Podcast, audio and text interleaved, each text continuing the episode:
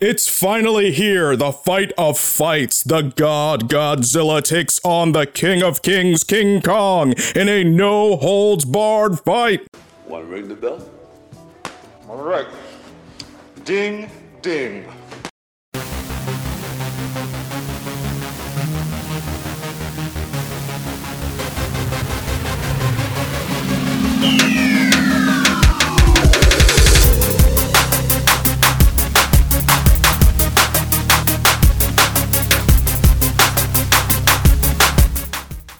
Hey fam, as always, it's me, Larry, your host of Stay Watching, and I am super excited this week because I get to speak about one of my one of my loves for my entire life, Godzilla. So, um, this week on the podcast, I'm talking about Godzilla vs. Kong, the newest release uh, in the Godzilla and King Kong franchises.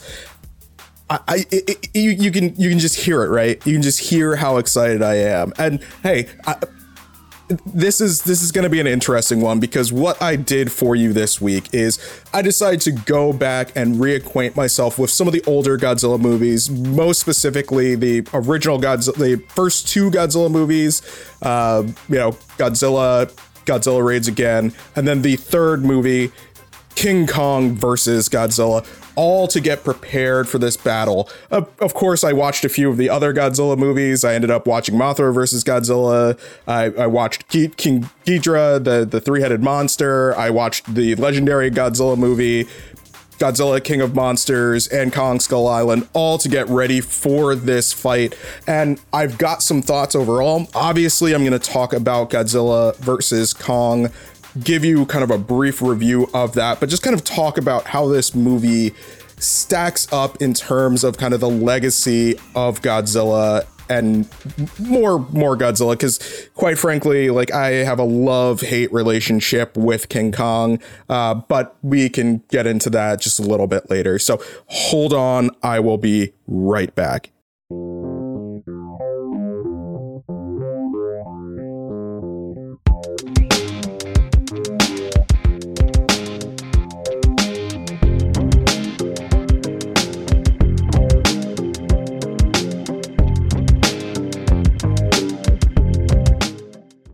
So I, I, think before I really get into Godzilla versus Kong, I, I, think it's important to do a little bit of table setting on Godzilla and, and kind of why I have always been drawn to Godzilla films and you know what, what it really is about Godzilla as a character, as a force of nature, however Godzilla is being portrayed in specific films.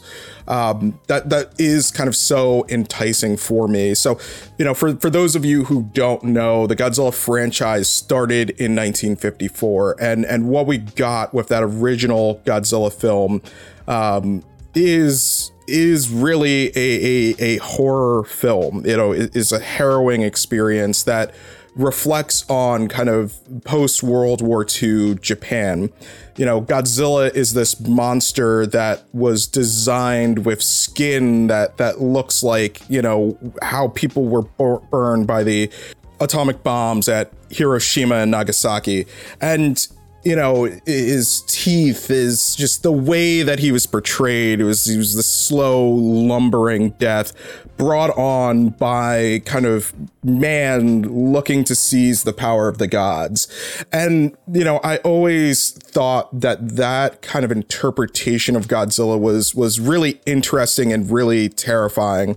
You know uh, of course you know as a kid I was really super interested in Godzilla fighting other monsters. But but to, to be real, as I got on, as I got older, as I learned more about the character and really what it represented and, and went back time and time again to to re-experience that kind of initial presentation of Godzilla, um, you know, it, it, it, really started to to stand out to me as, as something truly special and truly interesting with, with with something really, really meaningful to say. And, and that, that meaning got somewhat lost over the course of that next over the course of that kind of initial era. So, you know, from 1954 to 1975 uh, was was Godzilla's was the the Showa era of of of Japan, and that relates to um, you know the specific Japanese emperor at the time. And, you know, really what we saw was in that first original black and white movie, you know, Godzilla is this terror. In the second movie, he's technically still a terror. The film didn't have as much to say. Um, you know, it really was just Godzilla is fighting another monster. Great. All right, we have to stop him. And they stop him. But by the third movie, the, the first film in color, uh, we got King Kong versus Godzilla. Now, obviously, this is a really important film for talking about Kong or Godzilla versus Kong a little bit later. But what was really interesting to me about this film was it, it kind of dropped everything meaningful that they had to say about Godzilla in favor of, all right, we have giant monsters, let them fight. And, you know, it, there something kind of magical happens. Like this is not a great movie by any stretch of the imagination. One thing that I will say right now is the new Godzilla versus Kong is light years better.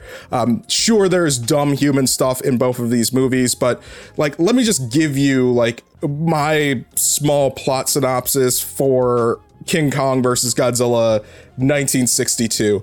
Uh, basically, what happens in this film, and just just bear with me because like I have to get this off my chest because obviously as I as I do these podcasts, like part of it is I get to talk to you about all of my thoughts and everything like that. No one else has really heard this except for maybe my sister who I who I talked to on the phone about some of this. But all right. So let me set this movie up for you there is a pharmaceutical company that is sponsoring a show. The show's ratings are tanking. The pharmaceutical company is, you know, their their their head is basically like we need to do something to get our ratings up to sell our products. Like so capitalism right off the bat. All right? So so great. What are we going to do with that? In order to raise these ratings, this pharmaceutical company finds out about, hey, there's some random monster on an island, or there's some crazy creature on this island. Let's go find out what it is. They go, they find out it's King Kong. What do they do? They get King Kong drunk. Like, lit, I'm not joking. King, they get King Kong drunk on sleepy juice so that they can put him on a boat and bring him back to Japan and get their show's ratings up. Meanwhile, somewhere near, you know, the Arctic, a American nuclear submarine crashes into a glacier where Godzilla had been kind of stuck. So at, at the end of Godzilla Raids Again, which was the, the movie right before this, the Japanese forces are able to trap Godzilla in ice. And so basically he just freezes, floats out into the ocean for several years, and isn't freed until a nuclear submarine crashes into him. So, what does Godzilla want to do? Time to come back to Japan and get some revenge.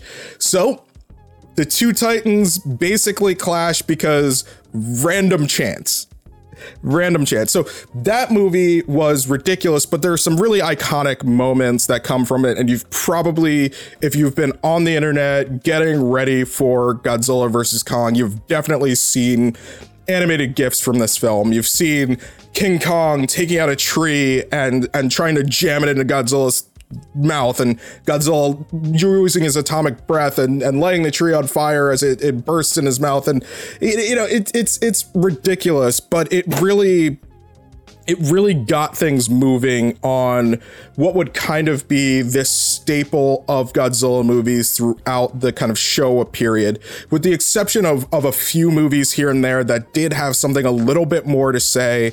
Um, you know, stuff like Ghidorah, the three headed monster, actually touches on some of our societal ills and and you know uh, Godzilla versus Hedorah or, or or, or you know the the smog monster does have a very environmental, you know, uh, aspect to it. So, there, so there are messages in these films, but it really is about Godzilla as becoming this kind of protector of man, protector of the planet, and fighting these kind of threats.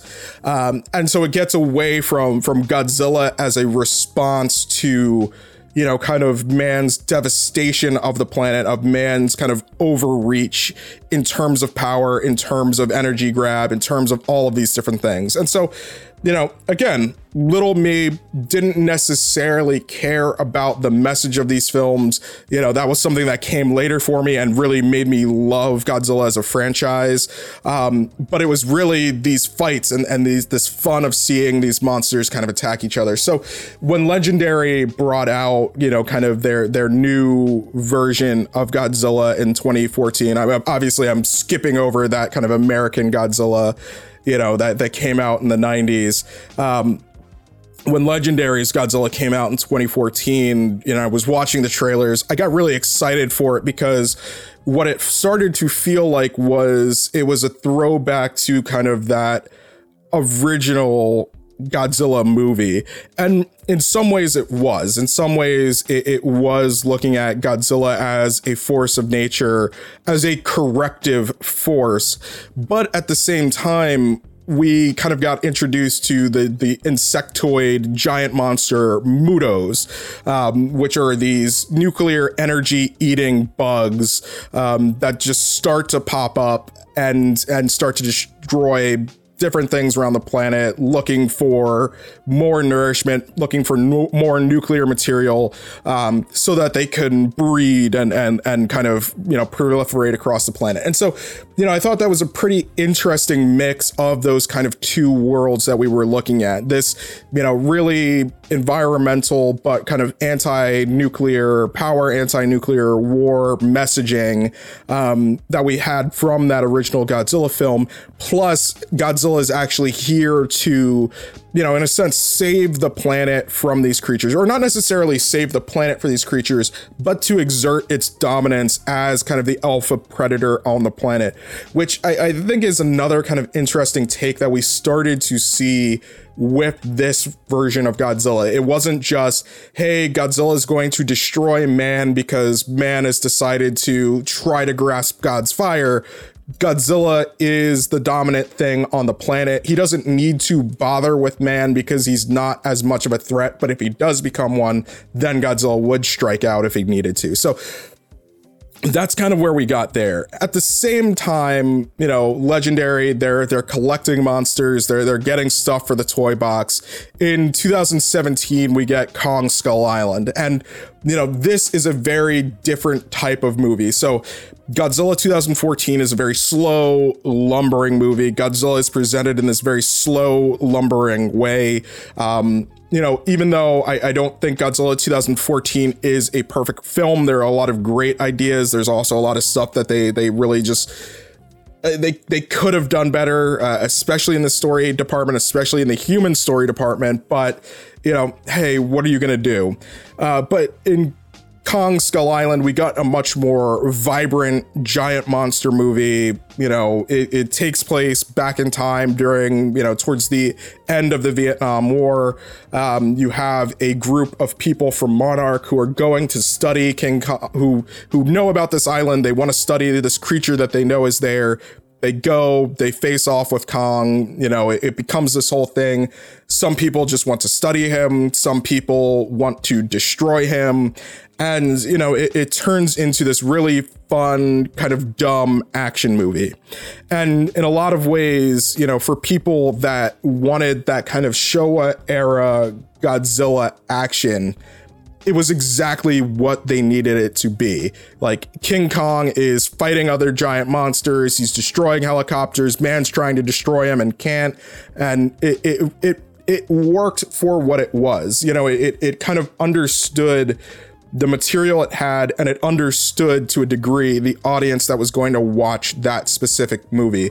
And you know, I think that was something that was that was kind of kind of interesting. But in 2019, Legendary has a bit of a misstep. And and one thing that's interesting about all of this is, you know, there's kind of diminishing returns on these films as they went forward. So, you know, Godzilla 2014 comes out, does all right, you know, makes makes some money.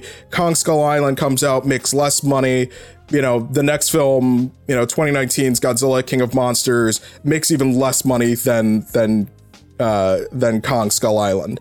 Uh, but what we get in this movie is we finally get the big screen return of of King Ghidorah, uh, the three headed space monster. We get the return of Mothra, um, you know, or at least the the American introduction of Mothra uh, and Rodan, and you know we start to learn that there are all of these other kind of kaiju or, or giant monsters all over the planet, and you know this film you know, borrows somewhat from that that kind of Kong energy where all right, you know, we're going to give you more giant monster spectacle. We're going to give you more giant monster fights. But, you know, there was a big complaint on this film and, and really all of these legendary films that there's, there's kind of too much time spent with the human characters, which if you actually watch all of the Godzilla movies, you know, there is always a lot of time spent with the human characters. There's not always, you know, it's not always just Godzilla or or or whatever giant monster on the screen at all times. And I think people forget that a lot. And to be real, a lot of these human plots are dumb. And so this film gets a lot of hate, you know, for for some good and some bad reasons. There's there's some weird pacing issues. Again, there's a little too much emphasis on the human characters. Um, you know, but at the end of the day, for me, you know, the kaiju action, the monster on monster action is really exciting. And I and I think a lot of the shots that they that they created for this film were really brilliant. But, you know, again, one of the things, one of the issues between the way Godzilla films were made by Legendary and the way the Kong Skull Island was made by Legendary, one of the things that we see is a very big difference between these films is, you know, Kong gets to fight in broad daylight. You know, there aren't too many particle effects. It's not raining, it's not snowing, not everything is covered in smoke. We can see the Kong character doing things, and it makes the action very easy to read and understand and follow. Godzilla movies, they were doing something completely different. There was always smoke, there was always rain or snow, there was always just so much going on in the particle department that, you know, it made some of the action that we were seeing unintelligible. And, you know, again, it's not necessarily a bad thing. I think in some ways they do some of that to cover up certain things in the CG or to just show that they can do that many particle effects. But, you know, it was something that, that kind of took away from the action a bit. So when we saw the trailers for Godzilla versus Kong, one of the first things that stood out to me, besides the fact that we were finally getting a new version of Godzilla facing off with with Kong or King Kong, whatever we want to call him. I guess technically in this film he became King, um, but it, it, it's just it was so different because we are showed right off the bat hey godzilla and kong are going to be fighting in broad daylight. We're going to be able to see every ounce of the action and whew, the action did not disappoint. So you know again the human story is dumb, you know, and and and you know, I've I've decided that with these podcasts, I'm going full spoilers. So sorry, you know, if you if you don't want any spoilers, just tune out right now. Watch the film. It's a breezy hour and fifty some minutes. It goes really fast. You'll hopefully have a good time. Then you can come back and listen to what I'm about to say. But basically, you know, the plot of this film is. Um, there is something that is making Godzilla angry. So Godzilla is attacking specific points across the globe. Um, while that is going on, there's specific research company called Apex um, is looking to get a power source from the hollow earth so hollow earth is this concept that there are all these pathways uh, from the earth's surface to kind of the core of the planet, which exists as this hollow space uh, with gravity inversions and all sorts of weird and mystical, magical giant species come from there. The thought is that's where Kong is from, that's where Godzilla is from, and other giant kai, all the other kaiju that we see are from this area. So they want to find a way there. The best way that they can think of it is, you know, using Kong to take them there.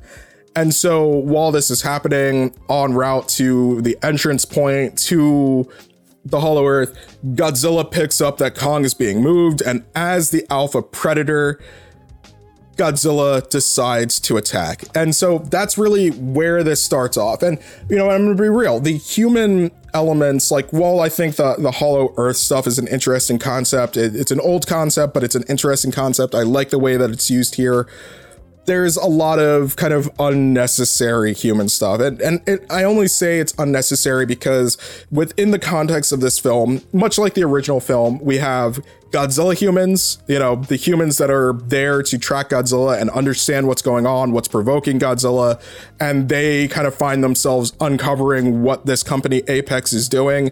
Spoiler alert, it's Mecha Godzilla. They are trying to build a mechanical Godzilla so that they can defeat kaiju that, so that man can be kind of the alpha predator on the planet once again.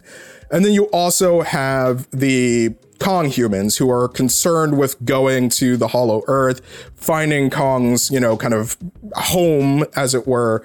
And, you know, these two kind of sets of humans don't really overlap, with the exception of like some of the villain characters are, are connected to the Kong um, the Kong humans, but not so much to the Godzilla humans, even though there's just like a tad of overlap there and there's there's other weird stuff with the human characters and the plot lines. And and quite frankly i feel like something was cut out of this film because one of the villain characters is the son of a scientist who was in godzilla 2014 and godzilla king of the monsters who is obsessed with godzilla. Uh, but his son is a character in this film. He is part of the evil team that is making mecha godzilla. He's actually the pilot of that. And they don't really ever touch on the fact that his father loved and he is trying to kill Godzilla. Sure, you know, I, I don't think it takes a lot to realize that the son probably felt like Godzilla stole his father from him. Um, but would it have hurt to actually kind of explain some of the character's motivations and, and why he's doing this? I don't know. They probably cut it for time, but that was something that did bother me a little bit. But again, we're not here for the human characters. We're here for Godzilla we are here for Kong, and their fights are excellent. You know, so, you know, obviously when that first trailer comes out, we get this shot of Godzilla fighting Kong on an aircraft carrier that whole fight scene at sea is brilliant. It, it, it really is so much fun to watch. Um, their their next meeting, which happens later in the film in Hong Kong, is also you know there's it's kind of like a two part segmented fight in in that section. That's also excellent. And then you know again their their their team up at the end to fight Mecha Godzilla was great. And you know, again, like they're watching this film because the other thing that I'll say is, you know, a, a, friend celebrated their birthday early, rented out a theater, so we got to see it in theaters. Even though there was a bit of an issue with some of the speakers in the theater, some of the sound was not the best at certain times. Um, the smile on my face as Godzilla and Kong were fighting was like I, I, can't even describe it. And and part of what it was, you know, and I realize I, I talk a lot about nostalgia and and what nostalgia works and what nostalgia doesn't. And I think for me, this is a specific case where the nostalgia worked because quite frankly, this was what I imagined all of those Godzilla movies looked like when I was a kid. You know, when I was watching, you know, Destroy All Monsters, when I was watching All Monsters Attack, like this in my mind was what those fight scenes looked like. This is, you know, look, I love the guys in suits. I love all of that stuff. Like, it doesn't matter what era of Godzilla we're talking about. Um, obviously, the, the newest era of Godzilla, the, the Reiwa era uh, with, with Shin Gojira and all that. Technically speaking, now Godzilla is CG generated, uh, but he is designed in a way to be reminiscent of what people in suits would be like. So there is a bit of uh, jank to it that works.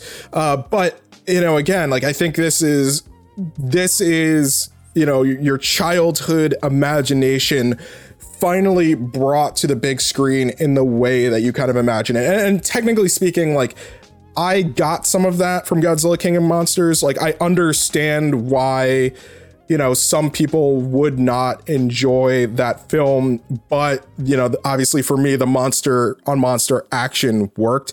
This film just cranks it up, and I and I think having having the differences in the way that Godzilla and King Kong are portrayed in these films just works perfectly. You know, Godzilla as this slow moving, moving, lumbering, you know, path of destruction, while King Kong is agile and just the way that they clash with one another is so much fun. I've actually, at the time of recording this, technically speaking, I have watched this film three times, or at least had it on three times. So I saw it in theaters. I watched it again the next day because of the audio issues and, and just because, I, frankly, I, I needed something to decompress from work. And this was the most fun thing that I could think of to watch.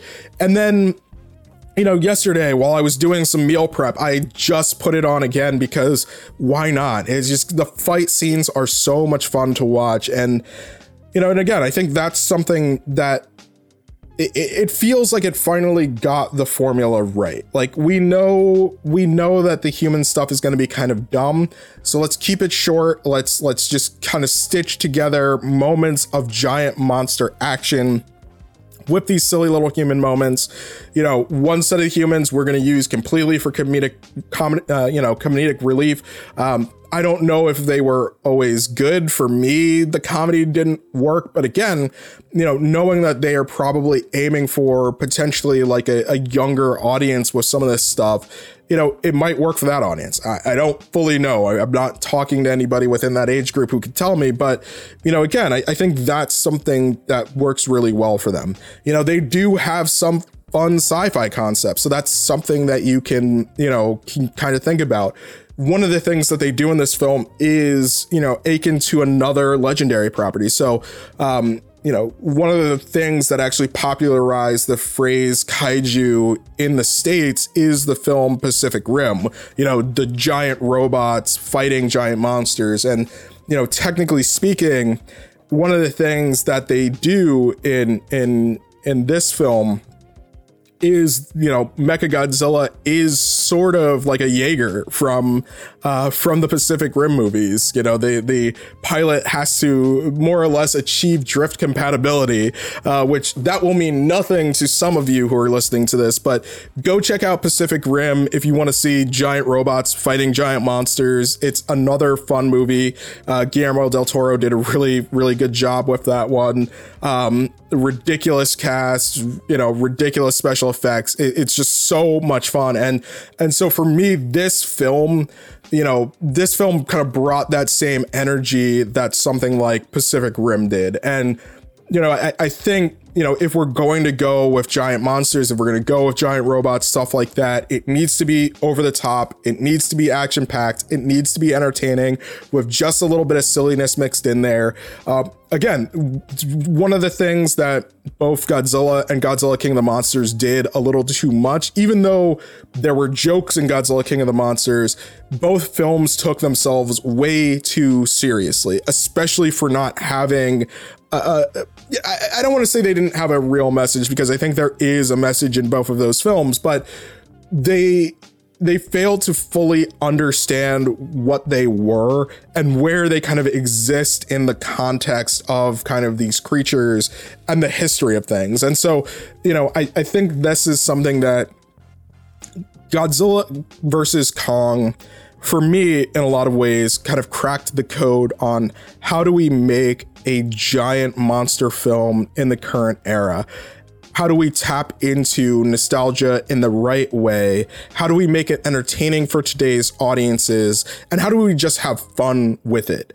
You know, and I think overall, that's kind of what I, I, I took away from this, you know, and you know, and, and part of this might be just a, a, byproduct of a lot of the films that I watched recently have been overly serious or or have had very heavy topics, you know, you know, even even to a degree. So, you know, I talked about the Snyder Cut in the last episode of this podcast, but you know, when we look at the Snyder Cut, when we look at the Snyder universe of DC characters, you know, one of the issues that a lot of people have with it is that it is too self-serious.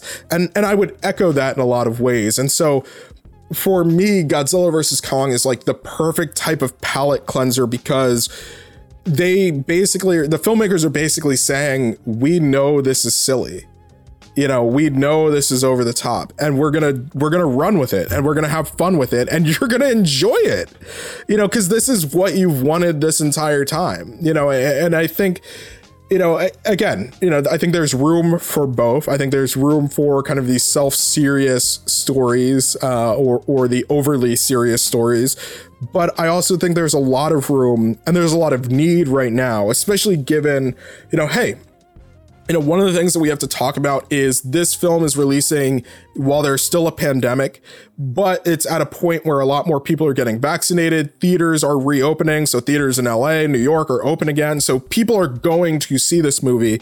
And, you know, again, at the time that I'm talking about this, you know, this is release weekend for the film, uh, but this is the biggest release of the pandemic era. Uh, so there is a hunger for this dumb escape movie because we've been cooped up. Everything's been horrible. A lot of the films that we've been getting that have been released have been, you know, just just harrowing in a lot of different ways. And, you know, to have a breezy hour 50 minute, you know, smash them up, fun time film you know, it just it just worked, and you know, again, for me, made me feel like a kid again. Um, but it also it, it, also helped me take my mind off of all of these different things. You know, you know, so obviously at, at work, you know, I, I've talked about this in the past. Like I work in higher education.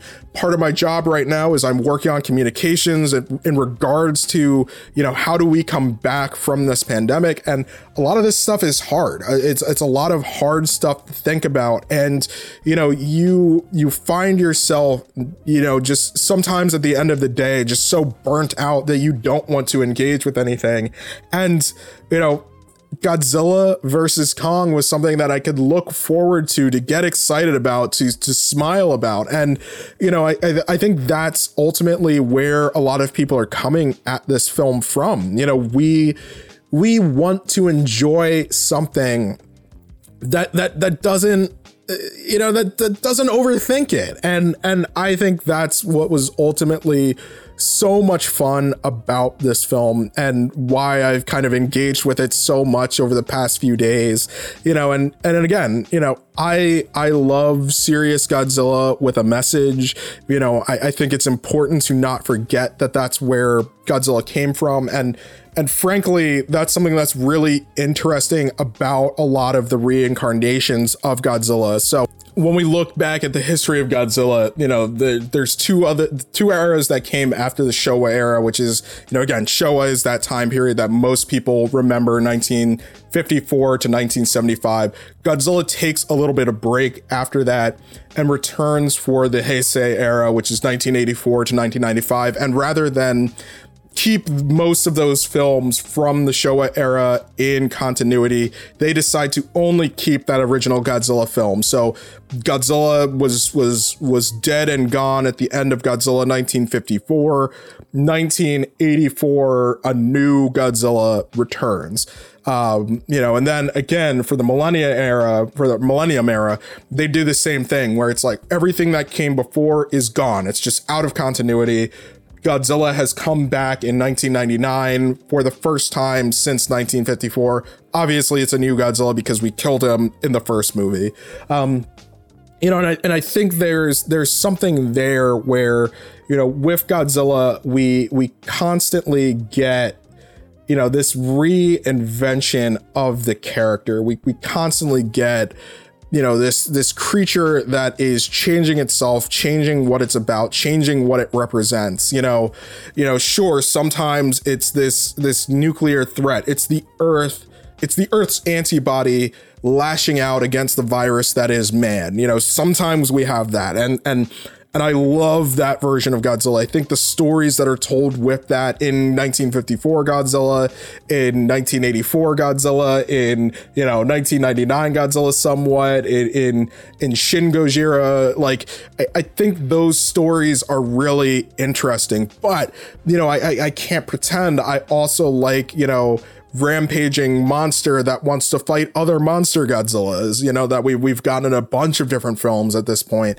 And, and then finally, like I also love, you know, what we got in a lot of the the Showa and and even some of the Heisei and Millennia era, which is, you know, kind of Godzilla defender of the planet. Like there are creatures that are worse than Godzilla that that want to just do damage for damage sake. And and here is this creature that is here to defend us. Like, look, he's no Gamera protector of the children, but he is here to save the planet from aliens, from giant robots, and it, it's just a lot of fun. So, you know, I love that Godzilla has been able to reinvent himself in all of these different ways. I I personally don't think King Kong has ever really gotten that amount of love.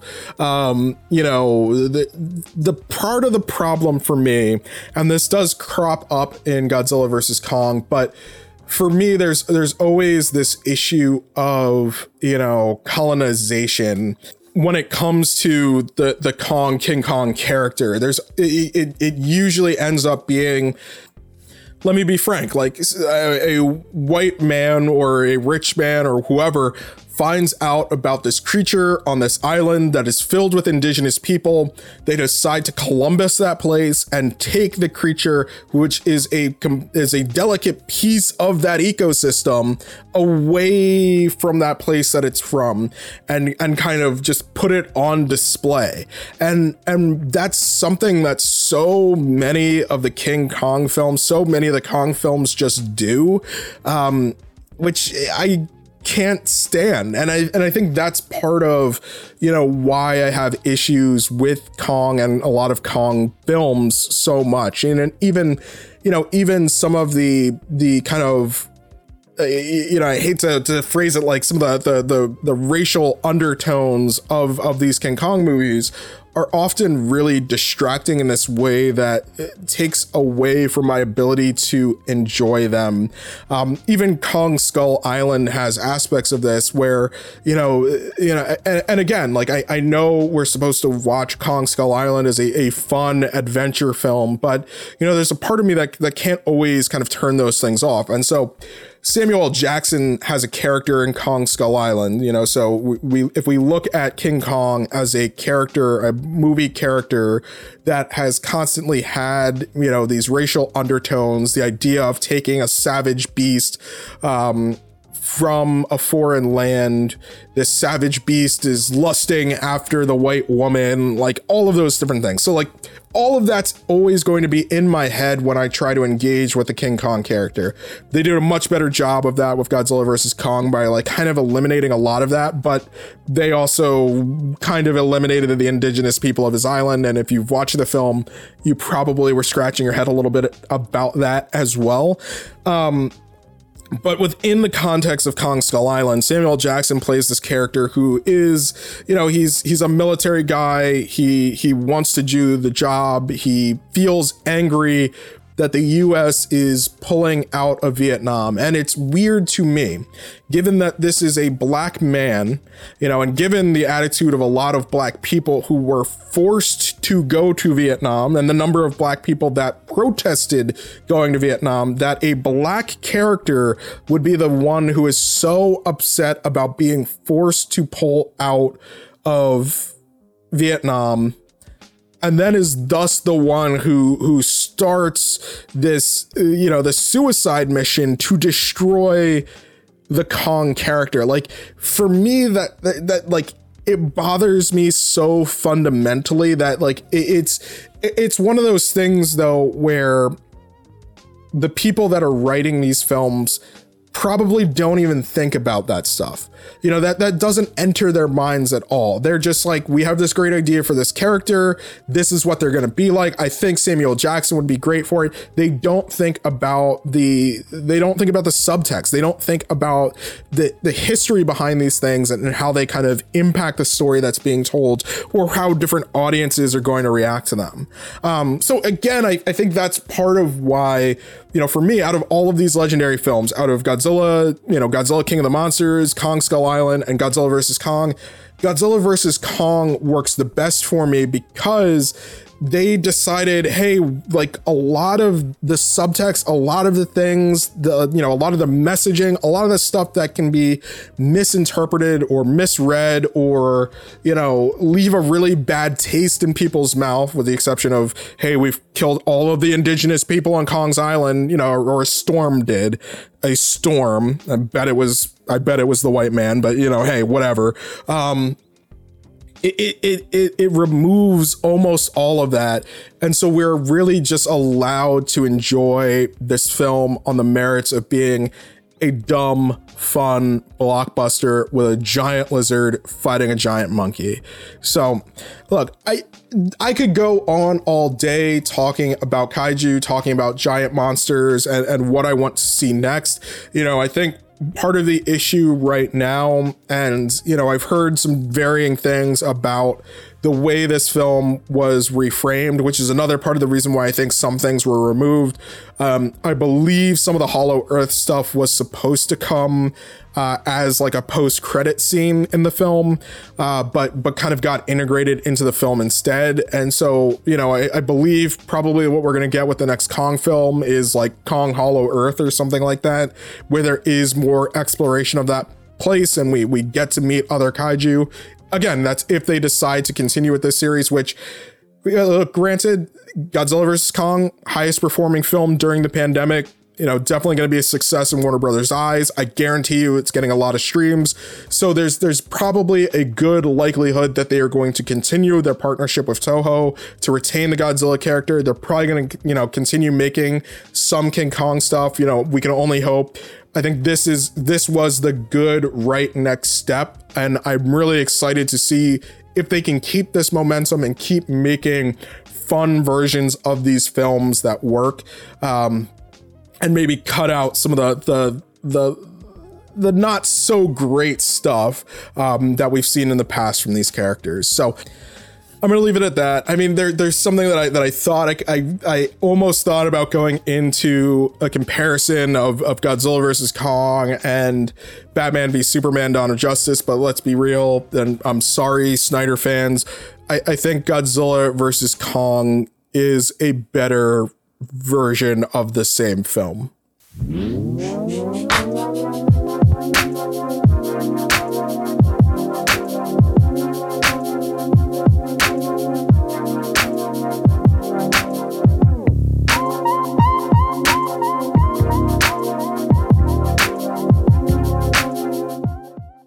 So tell me what you thought. Did you love Godzilla versus Kong? Did you hate Godzilla versus Kong? Did you at least like the fight scenes if you didn't love Godzilla versus Kong? I want to hear from you. Let me know your thoughts on the film at Stay Watching Pod on Twitter or reach out directly to me at Larry Tron.